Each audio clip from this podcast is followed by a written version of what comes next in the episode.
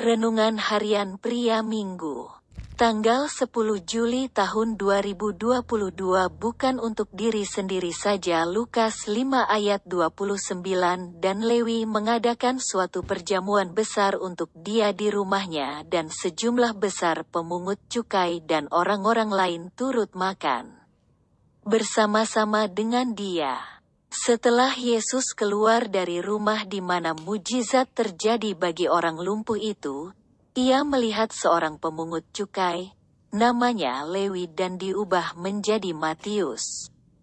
Seorang pemungut cukai adalah seorang yang paling dibenci oleh orang-orang pada waktu itu.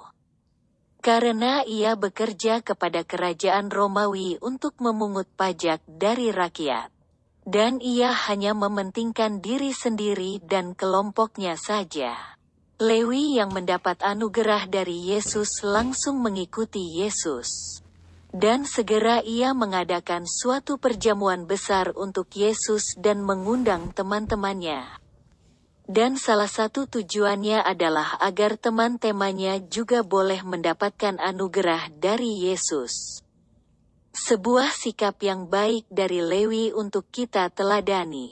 Tidak lagi mementingkan diri sendiri lagi, Lewi menyadari bahwa berkat dan anugerah yang ia terima dari Yesus bukan hanya untuk diri sendiri saja.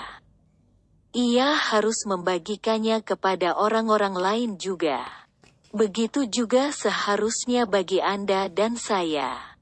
Jika kita mengalami berkat Tuhan, maka kita harus menyadari bahwa berkat Tuhan itu juga harus kita bagikan juga kepada orang-orang lain. Jika kita tidak melakukannya, maka sebenarnya kita tidak sedang menggenapi perjanjian Tuhan dengan Abraham. Abraham diberkati untuk menjadi berkat. Di dalam Kristus, kita adalah anak-anak Abraham dan ada di dalam perjanjian itu. Kita juga diberkati untuk menjadi berkat bagi banyak orang. Jika kita tidak melakukan prinsip diberkati untuk menjadi berkat, maka kita akan hidup hanya untuk diri sendiri saja. Jadi bagikanlah berkat yang kita terima dari Tuhan kepada orang-orang lain yang membutuhkan.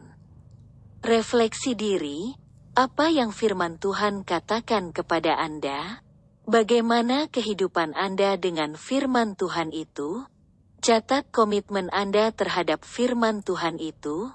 Doakan komitmen Anda itu, pengakuan iman, di dalam Kristus saya ada di dalam berkat Tuhan dan saya diberkati untuk menjadi berkat bagi orang-orang lain.